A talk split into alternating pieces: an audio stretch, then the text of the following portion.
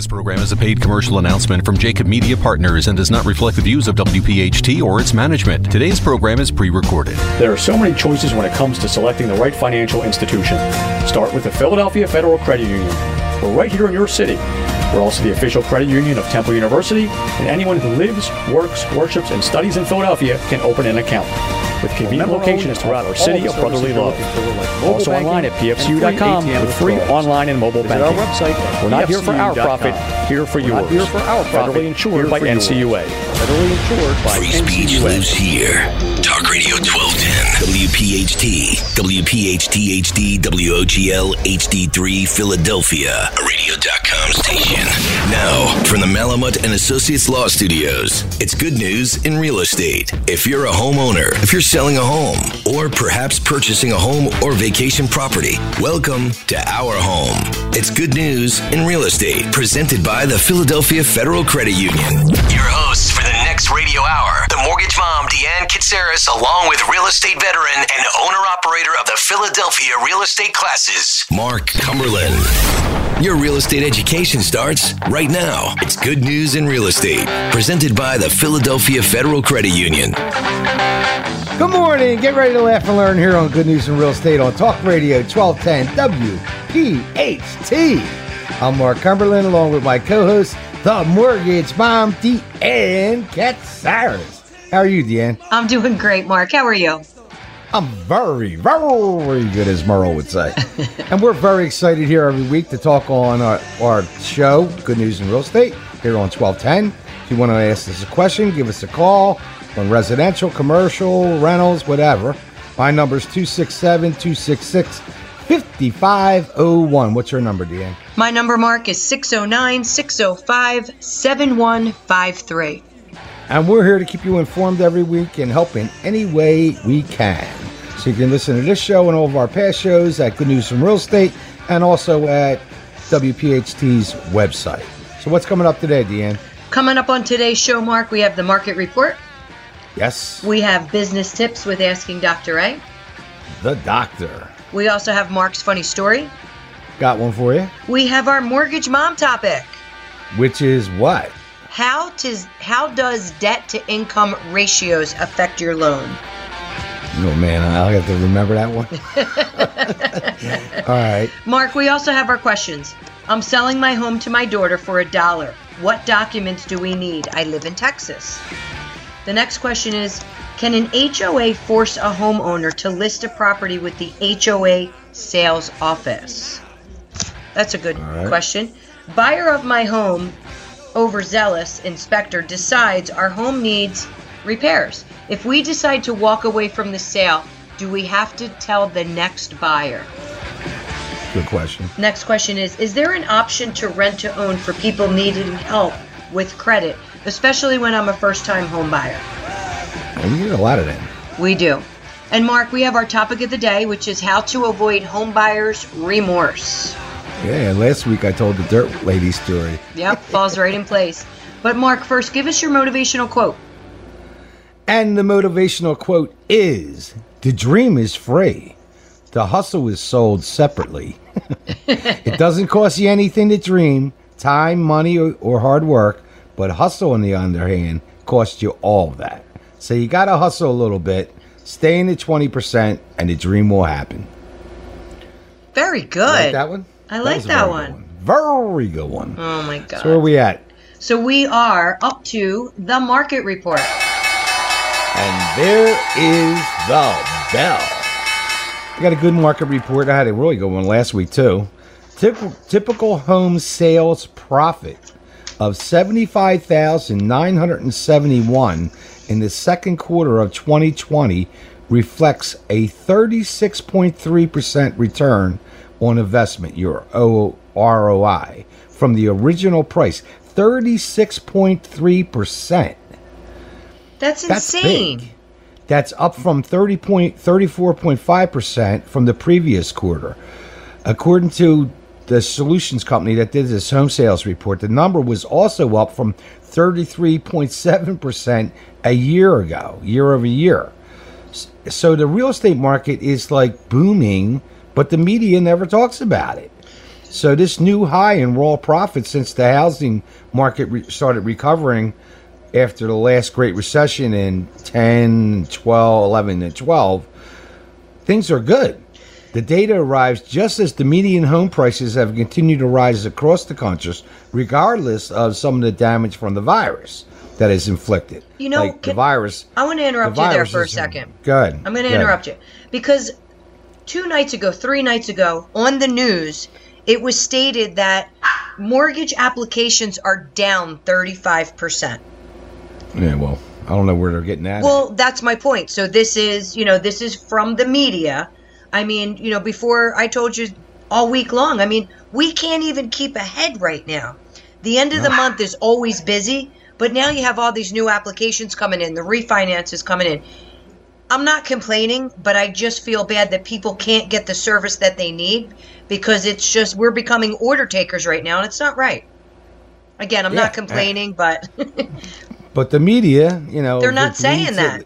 And if it bleeds, it leads. It's all negative. Right. Like, you don't hear... Nobody... I never see anybody on TV coming out and say, you know, the real estate market's booming. I never hear anybody say that. Or, you know what would be a great... What would be great, and I might even do this. Go in front of a house where there's 15 to 20 people every 15 minutes going in and out of that particular home. Right? Go stand in there, do a broadcast... in front of that house and show people the market. Show that there's no inventory. There's a reason 15 to 20 people are coming through this house because now the neighbor should say, hey, you know what? Let's put a sign on our yard. Best time to sell ever, ever. So this housing market across the state has done this high wire act in the second quarter, surging forward despite all the encroaching economic headwinds resulting from the virus. Even with all that going on, profit margins hit new records as prices keep climbing, with few indications that the impact is going to topple any of the market. So, I mean, things are good. And there's no doubt the ongoing prosperity resulted from gains before the pandemic, racing through the whole country, because that was the best economy I ever seen prior to March 16th. And it's growing. Now, here's an interesting thing that this... probably affecting you. The most common home improvements during the pandemic, like you're doing one, but the pandemic has promoted many homeowners to take on updates and renovation projects. More than 3/4 of about 1,000 homeowners surveyed this month said they have carried out at least one home improvement project since the start of the virus, according to a new survey from porch.com. And the biggest projects are, and they're looking at them. What's more, what have they spent the most of them? The median amount of money they spent was $17,140. How much was your Kazoozie or whatever you call it? Well, now we're up to, I'm up to a hot tub. We just had our back patio power washed along with the entire house. So I'm good. Are you up to $17,000 yet? I probably will be by the time this is all done. I'm not done yet. Probably be $17,999, which is exactly what my tax bill is. So anyway, get that deduction? Yes, call Murph on the loose. Yeah, okay. He'll help you out, man. With an average 5 improvement projects per household to fund these households, 38% dipped into the savings, 20%. 23% used credit, 13% used their government stimulus checks. Outdoor projects have been the most popular. 61% of homeowners reported doing upgrades to the garden, patio, renovating the structure of the house, the survey shows. 58% also made improvements inside, such as repainting, adding flooring, renovating bathrooms. Homeowners don't appear to be done yet, because that's why you're getting so many apps. 78% of homeowners said they plan to take on at least one or more home improvement projects over the next 12 months. 44% said they want to do more tech improvements with, like, installing cameras, smart lights, doorbells, all that stuff. We did that. Yeah, everybody's doing it. 34% want to add more environmentally friendly upgrades, like adding solar panels, starting a compost heap. I don't know about that one. Installing solar powders, water heatings. So, but the most cited reason why homeowners are this improvement is trending.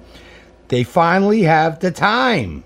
And the survey showed by adding value to a home, 21% making a home feel more comfortable, cozy, and 21% were motivated by all the factors. So instead of putting all this... That was all good news. It was all good news. But instead of putting all this stuff on a credit card, let's talk about the rates and doing a cash-out refinance, because your 30-year conventional fixed rate is 2.875.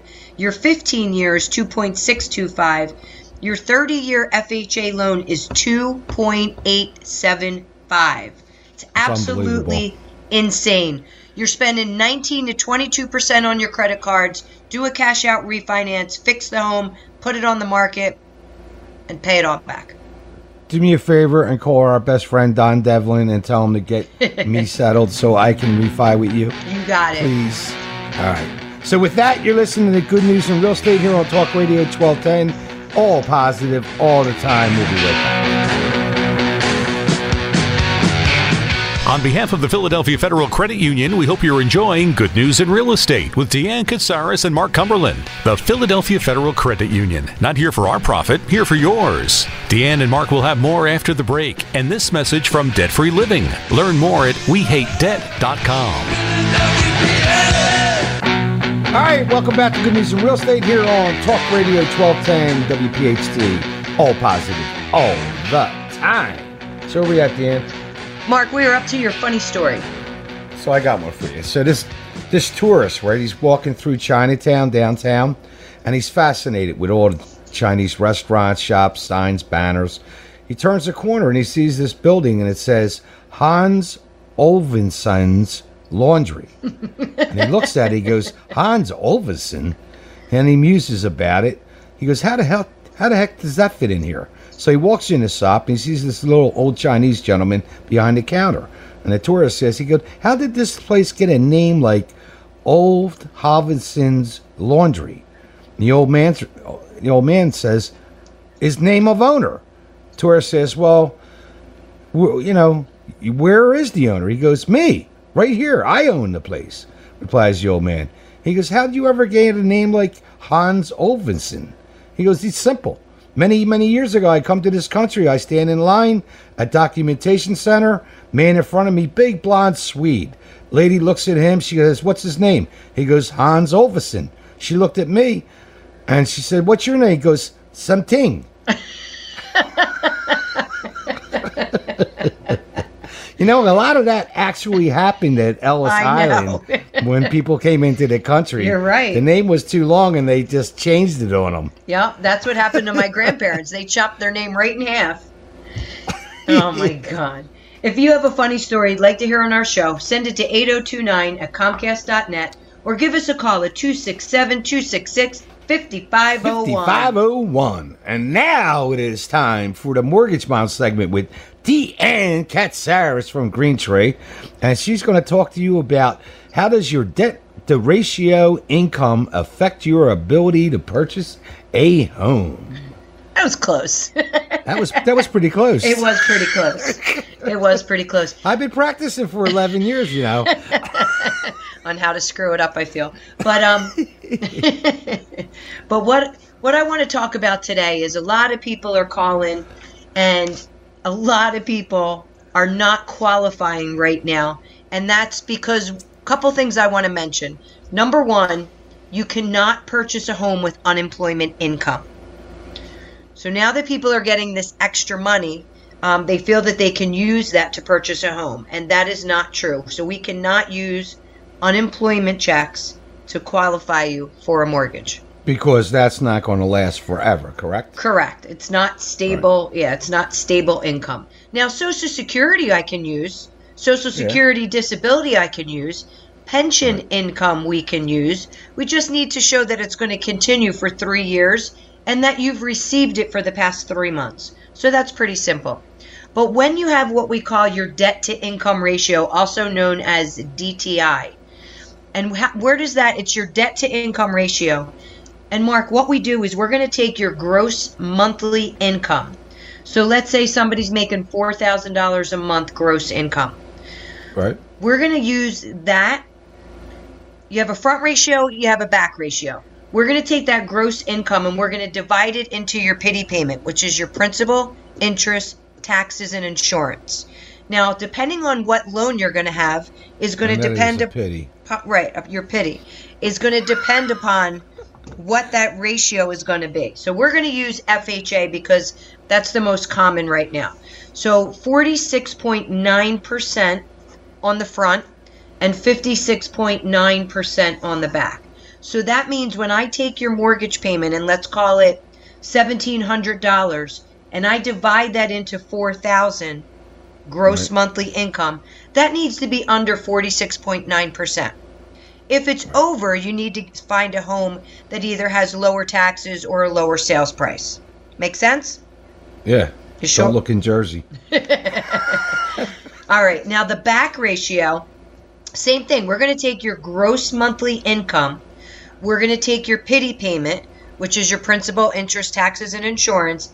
And now we're going to add all that monthly debt that's on your credit report, your Victoria's Secret credit card. What, yours is probably up to like what, $3,000? We're going to take whatever that monthly payment is, all your student loans. Even if your student loans are deferred with an FHA loan, we have to use 1% of that debt.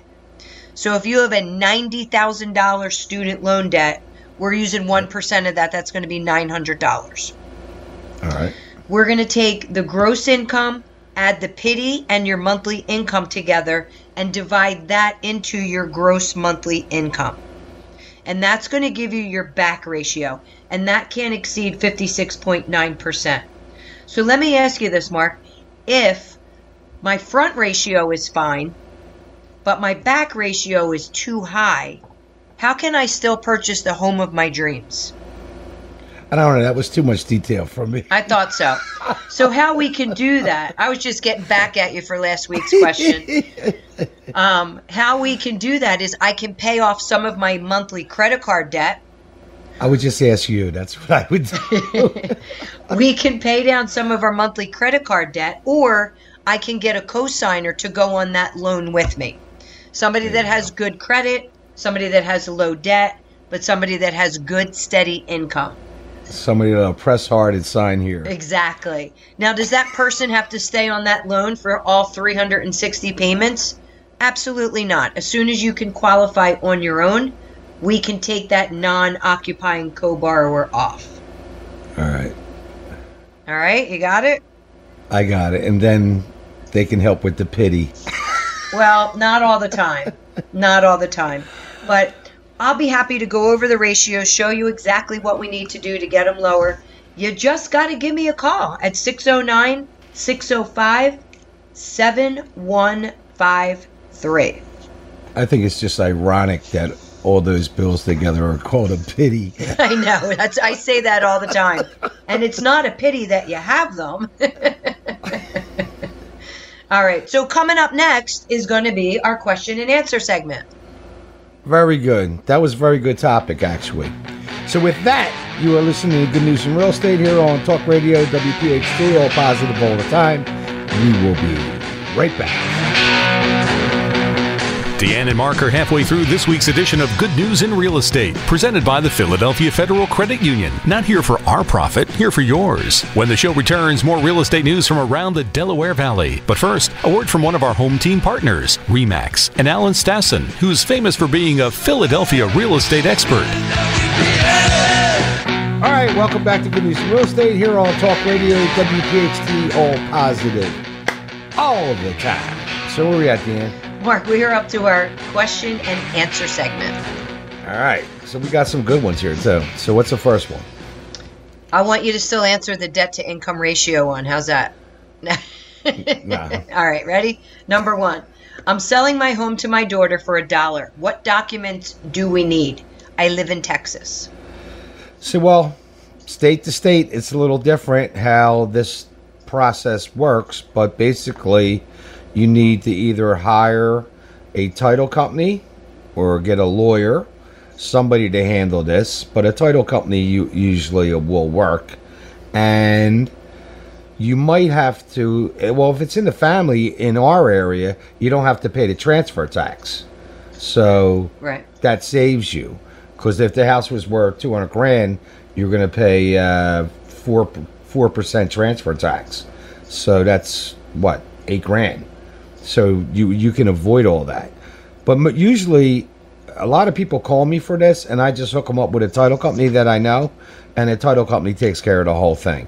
And then they meet, they sign the documents, and transfer the title, and then it gets recorded. In Texas, you'll have to check, you know, somebody probably, since we're on radio.com, you know, that's where we got this question.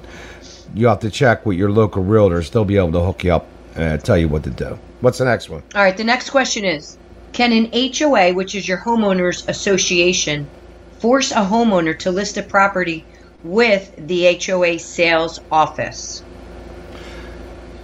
All depends on the rules, the bylaws, nobody ever reads. Yeah, the bylaws of the homeowners association. Now, some of them and some condo associations have a line in there, and it's usually a big, thick document that everybody says they're going to read, but they don't read. And in there might be some, they have first right of refusal. So they want to have a say on who's moving in, kind of. It can't be discriminatory, but some of them, they want you to sell it back to them so they can make a profit on it. So you got to read the HOA rules. There's a commercial running right now on TV about homeowners insurance or something, and the leader of the homeowners association is going down cutting people's mailbox. That is hilarious. Yeah. That's our favorite commercial. Have you met Sheila yet? Like, this girl's got nothing else to do but go around and make sure everybody's bushes are at the right height, their mailboxes are in line. She's got the hanging plants, and she comes in and clips the plants down. Things.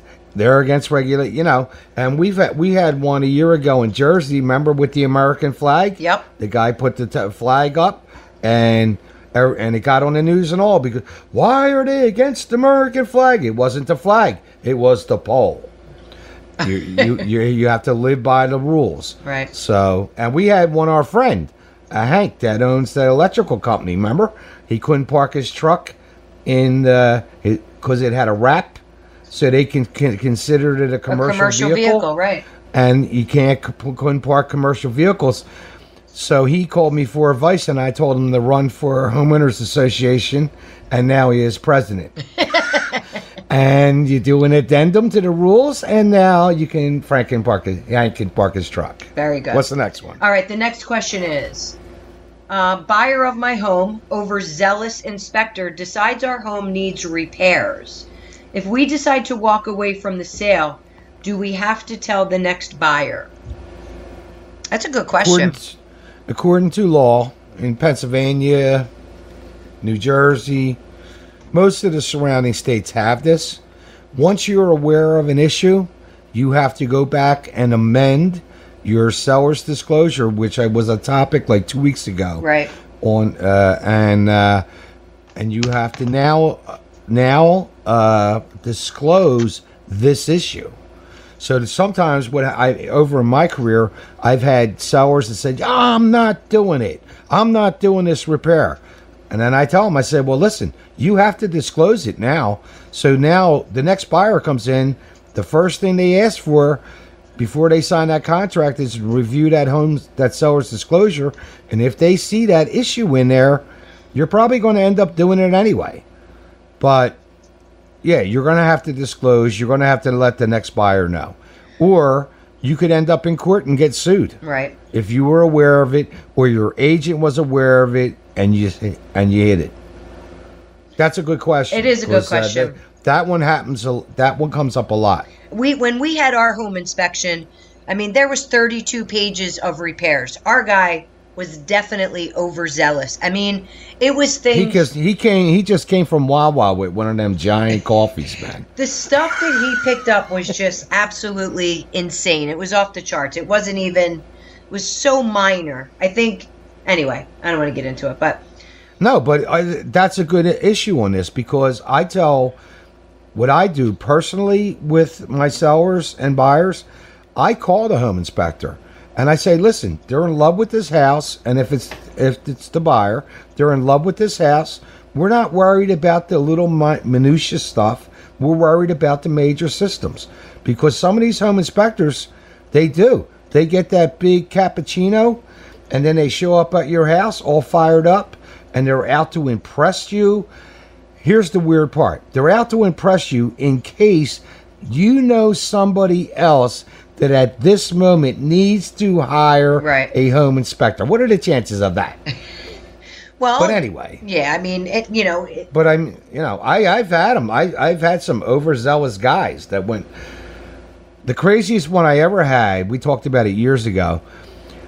My seller went up on the roof. The home inspector put the ladder up on the roof. They go up on the roof. They go up and check the roof. Right. He gets up on the roof. He turns around. She's standing behind him. Oh, my God. She couldn't get down the ladder. They had to call the fire department. Get out of here. Yeah. Are you serious? They had to call the fire department. She went up to see what he was doing, and then she couldn't get down the ladder. They had to call the fire department. All right. What's the next one? All right. The next question is there options for rent to own for people needing to have help with credit, and I'm a first-time home buyer? Yeah, see this. So, I don't like this. Rent to own. I don't like it. It's really called option to purchase or lease option to purchase. Rent to own is usually a marketing ploy. Brokers do this stuff to make the phone ring, and the people, they don't know. They, that's 40% of Philadelphia rents. So now this renter's paying $1,500 a month, finally decides to buy, hasn't called you, hasn't got pre-approved, doesn't know where they're at. So they think they can't buy. They think they need like an 800 credit score, 20% down. So they think I'll rent to own. And in the end, it's all a marketing thing. And then you call the office and they say, well, where is this rent to own? Oh, they're all over. And then they say, and then they try to hook them up with a mortgage person, get them pre-approved, find out where they're at, and then they try to sell them a house. That's most of the time when you see an advertisement for rent to own, it's a marketing ploy to make the phone ring at some real estate office. Yep, absolutely. Otherwise, they would call it what it is, a lease option to purchase. Right. Like we have a situation right now where I have a gentleman that doesn't have a 2-year history for 2 years. He's 4 months short. And he's renting, and he actually wants to buy this house because his daughter was born in this house. So he wants to buy it and then be able to give it to her. So we're actually going to buy the house for 6 months, right? Rent it to him. He's going to give us the 3.5%. We're going to put it in escrow. And then when he has the 2-year history, we're going to sell it back to him. There you go. There's always a way to split that baby.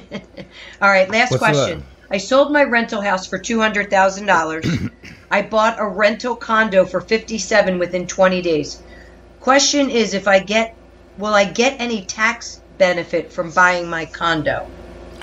Only if they did a 1031 exchange. We talked about this about a week ago. Yep. If this guy would have called us in advance or listened to our show, he would have heard about a 1031 exchange.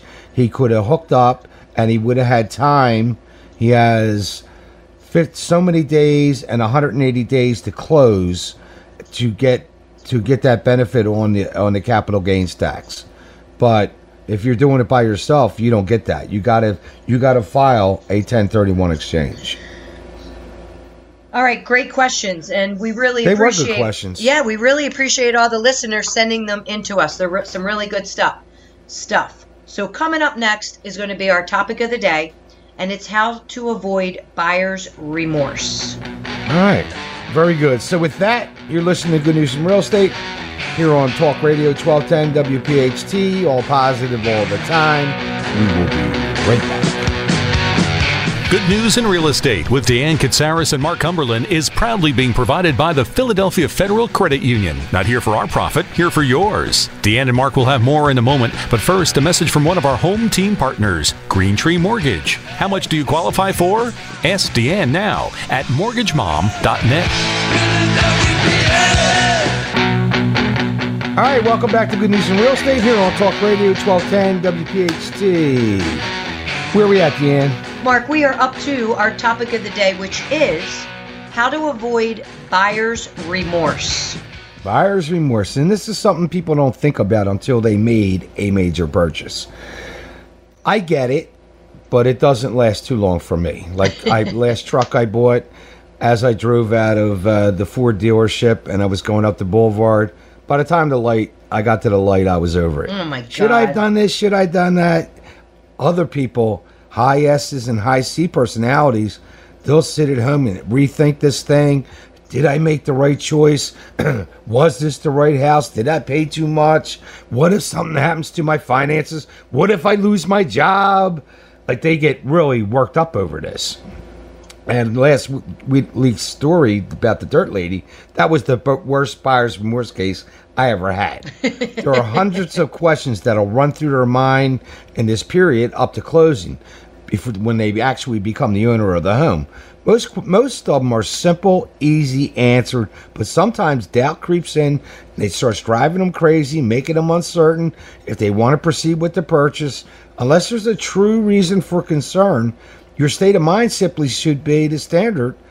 You know, you get a little remorse and you get over it. Right. Back in the day, I used to give, if I had one, a buyer that had it bad, I used to give him a bag of M&Ms. And I used to say, every time you start second-guessing yourself, eat an M&M. And they would, like, look at me and laugh. But you know what? Every time they started thinking of that, they would think about the M&Ms, and it actually worked for them. Little trick from the MC. But anyway, it's the most expensive thing they're probably ever going to buy. So it takes 3 steps to determine if your doubts are buyer's remorse or indication that there's a genuine problem. Of course, there is a genuine problem if it can't be resolved. Then you might be forced to do something. But before you jump to that conclusion, let's review your initial decision. You need to make it sure it's not a simple case of developing cold feet.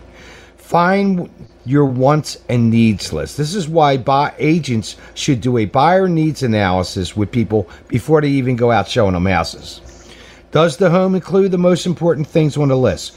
What qualifies the house you choose to stand out from the others you looked at? In the beginning, did you find many houses that met your needs, or was this one a rarity? If you can back out of the contract, is it realistic to think you'll find a house that's better than the one you got now?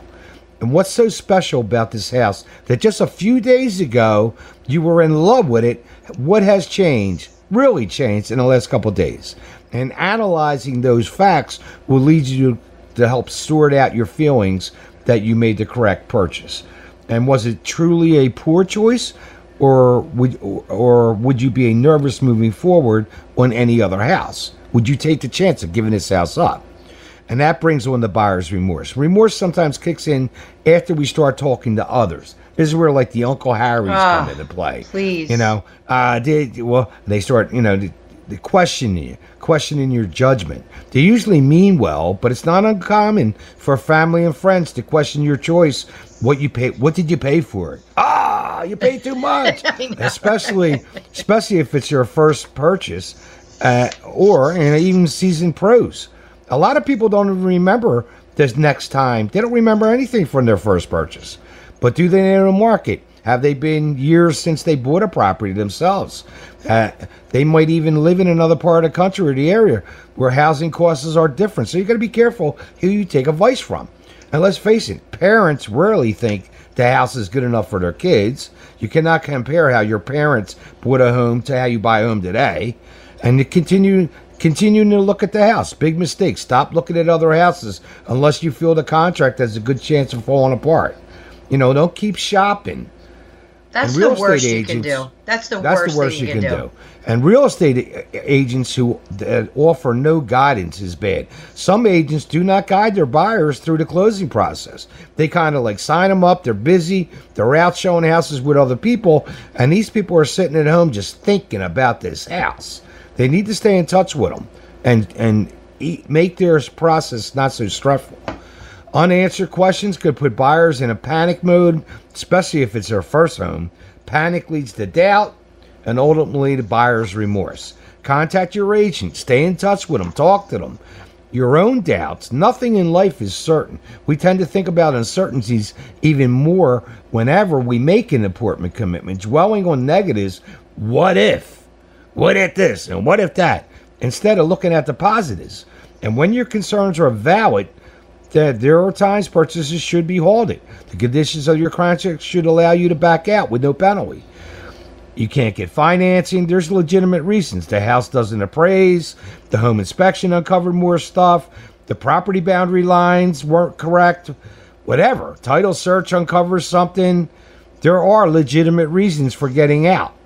But, you know, you want to make sure that it's not just you and emotion. The best thing you can do is to recognize that the home buyer's remorse is a very common phenomenon. Like people, everybody gets it. Every time you buy something big, you're going to get it. Like I buy a guitar and, you know, you don't know exactly how it's going to be until you plug it in and play it for a while. And then, you know, you start second guessing yourself. Well, your house is your biggest investment. Understanding why a remorse occurs helps you prepare for it ahead of time. Now, a good agent, I think, I coach, they should tell buyers what buyer's remorse is up front. And then they'll go, oh, I don't get buyer's remorse. And then they will, because everybody gets it. And sellers get it too. Sellers, like you, you're a good example of seller's remorse. I'm going to move, I'm going to do this, and then you change your mind. You know, sellers get remorse too. Everybody gets it. It's just, it's a mental kid thing, and you got to like be aware of it. All right. That's my two cents on it. And that was a good 2 cents. It was good. Very good. It was a good topic. So coming up now is we have our segment with Dr. Abelson, and he's going to go over how the D, the I, and the D, the I, the S, and the C deal with work in a world without connections. With a team. And this is, I think this is a great topic. It is a great topic. Because a lot of people work with teams. Doctor, you there? I am. How are you guys doing? We're good. And I really like this topic because everybody is doing Zoom and meeting from home. And it's not the same as being in the same room with your group. So tell us about your thoughts on this. Exactly. I mean, it's. What's been happening is that people are feeling less engaged, and managers are feeling more concerned because they're not sure if the work's getting done. And when that happens, they start putting more pressure, you know, on their people, which the people don't like, because all of a sudden you're suggesting that they're not doing their job or they shouldn't be trusted. So it really causes additional stress in the workplace, which really doesn't need to be. So the issue becomes, how do you keep people engaged, even though you're not interacting with them on a regular basis? And the only time you're really interacting with them is with the non-emotional aspect of technology, whether it be through texting, whether it be through some internet, you know, platform, or whether you're on the telephone. And it's interesting. Fewer and fewer people seem to be using the telephone, which is one of the richest media. The only thing that's richer is something like Zoom or something like that out there. So what's happening is people are somewhat disengaged. Now, depending on what your behavioral style is, that's going to have an impact on how you deal with that, right? No doubt. What happens with the Ds is the Ds have an issue because they like to delegate, and they like to get other people to do things for them. But if they can't just walk over to your desk and they have to call you up and hope that you answer, then what happens is they don't have that opportunity of doing the delegation as much. So they get a little bit more frustrated. So what you're seeing with people who have D behavioral styles is things aren't getting done because they have so many things on their plate and they don't have the easy opportunity of delegating that to somebody else. Right. So if the person is a fairly intense D, you need to be aware of that, and you need to help them come up with ways of dealing with that. And one of those ways is to have them create a list and just check it off, which might be difficult if they don't like to create lists. Because I heard of a situation today. An agent, one of my instructors, is leaving his real estate company because of this pandemic, not being in the office every day. He's trying to get answers from people about whatever issue, and they're not responding. and he gave it a few shots, and now he's, you know, he's an independent contractor. So he's going to leave because they didn't respond. Like, I'm going to have a teachers' meeting soon because I need to get all of them together. But they're all pretty familiar with Zoom and everything else, so I think it'll go pretty well. But not everybody is. No, it's not as personal. With Zoom. It's definitely not as personal. If somebody's an intense I who likes to interact with people, or somebody who's an intense S who likes to interact in a different way because they're much more maternalistic or paternalistic, you know, with people, and they like to be supportive of them. They like to just get a feeling for what's going on. They like to look at the nonverbals, and so you're not seeing that. And you're not experiencing that. And even with Zoom, it's not the same as sitting at a conference table. No. Because what happens is maybe you have all of their pictures up there, and you can get quite a few. But if you've got 15 or 20 people in your group, you can't see them all at the same time. And if you can't see the PowerPoint demonstration. And you can't see the one that's like tapping their fingers on the table, like how long is this going to take? And like you don't pick up that body language. Or the ones that won't show you the picture. Right. Okay, that's so they have a canned picture. So you don't know what's going on in the background. Yeah, and they're not engaged. They're doing something else. Exactly. They're not engaged. Exactly. So I have that. Right. We do on our real estate school. We do live Zooming classes, and students will do that. They'll turn their video off, and I make the teachers make them show their faces every so often to make sure they're engaged. You know? And they're paying attention, and they're not doing something else. I mean, they can be reading another book. They can be reading a magazine while all this is going on. And as far as the computer is concerned, they're clocking in. Right. Exactly. I've been trying to train somebody over Zoom, and it's not working at all. So there's just no connection. That really gets to a couple things, Dan. One of them is the disbehaviors. Okay. Another one is what motivates them. If they're a high theoretical, you know, and they're motivated because they want to learn, okay, then they're going to be like a sponge to soak it up. Right. If they're a high utilitarian, where you have to demonstrate to them that it's very, very practical and they need it to be successful in their job or whatever their personal goals are, right, then they'll pay more attention. But if they don't see how it's connected to what is important to them, then what happens is you're going to lose them and they're going to become disengaged. It's kind of like in the office where somebody tells you that, yes, I'll do whatever you want, and then you leave, and then they do whatever they want. You know, and so that happens much more so with the technology right now, and there really isn't an easy way to check on it. Yeah. Dr. A, yes. I think we're going to have to finish next week because we're getting this signal. But you know what? Let's get back to this because this is going to go on probably till after the election. So let's continue this conversation next week. Because a lot of people are working this way right now, and some people do not like it. Right. All right, so tell everybody are the C's, because they don't like that. Tell everybody how to get a hold of you. Tell everybody how to get a hold of you. It's Abelson, Abelson, at abelson.net, or just go to our website, abelson.net. And there's all kinds of neat stuff, and we're launching an educational training facility now, and we have over 150 videos and articles on how to understand and more effectively use these things. All right, Doctor, talk to you. Thank you, Dr. All right. If you have any questions, you can email them to Mark at 8029@comcast.net or give him a call at 267-266-5501. That is a great number. Or you can email me at Deanne Katsaris at Comcast.net or give me a call at 609-605-7153. And a special thanks for all of our listeners tuning in every week and our sponsors for keeping us on the air on Talk Radio 1210 WPHT. And hopefully you'll tune in next Sunday at 9 a.m. So with that, have a great week. I'm Mark Cumberland. I'm Deanne Katsaris, your mortgage mom. You've been listening to Good News in Real Estate here on Talk Radio 1210 WPHT. All positive, all the time.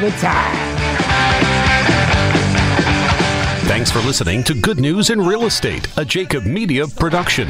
If you're interested in learning more about the power of the radio hour, contact Joe Kraus at 267-261-3428. This program is a paid commercial announcement and does not reflect the views of WPHT or its management. Today's program has been pre-recorded.